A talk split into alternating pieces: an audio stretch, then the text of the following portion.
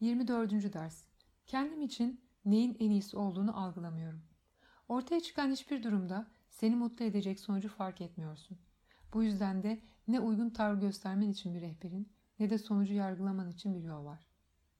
Yaptığını belirleyen durumla ilgili algındır ve bu algı da yanlıştır.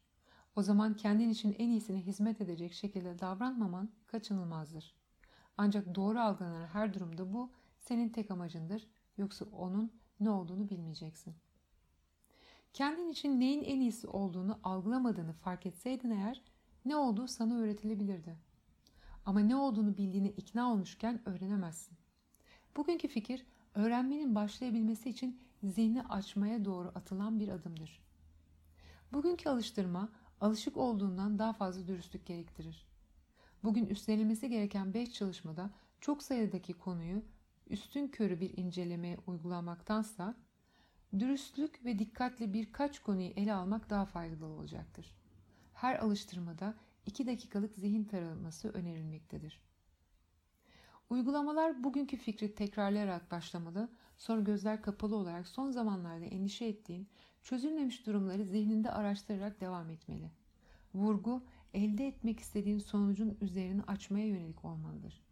Arzu edilen sonucun parçası olarak zihninde pek çok hedef olduğunu ve bu hedeflerin farklı seviyelerde olduğunu ve çoğunlukla da birbirleriyle çeliştiğini çabucak fark edeceksin. Bugünkü fikri uygularken aklına gelen her durumu ifade et. Sonra bunun çözümüyle elde etmek istediğin hedefleri de dikkatle birer birer say. Her bir uygulama kabaca şu şekilde olacaktır. Nokta nokta nokta ile ilgili bu durumda nokta nokta ve nokta nokta olmasını istiyorum gibi. Dürüstlükle aklına gelen her sonucu dahil etmeye çalış.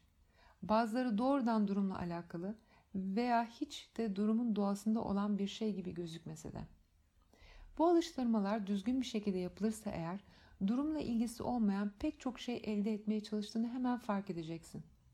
Aynı zamanda çoğu hedefinin birbiriyle çeliştiğini, zihninde bütünleşmiş bir sonucun olmadığını ve durum neyle sonuçlanırsa sonuçlansın bazı hedeflerinle ilgili hayal kırıklığının kaçınılmaz olduğunu fark edeceksin. Mümkün olan en yüksek sayıda ümit edilen hedefleri içeren listeyi tamamladıktan sonra zihninden geçen her bir çözülmemiş durum için kendine şunu söyle ve bir sonrakine geç. Bu durumla ilgili kendim için neyin en iyisi olduğunu algılamıyorum.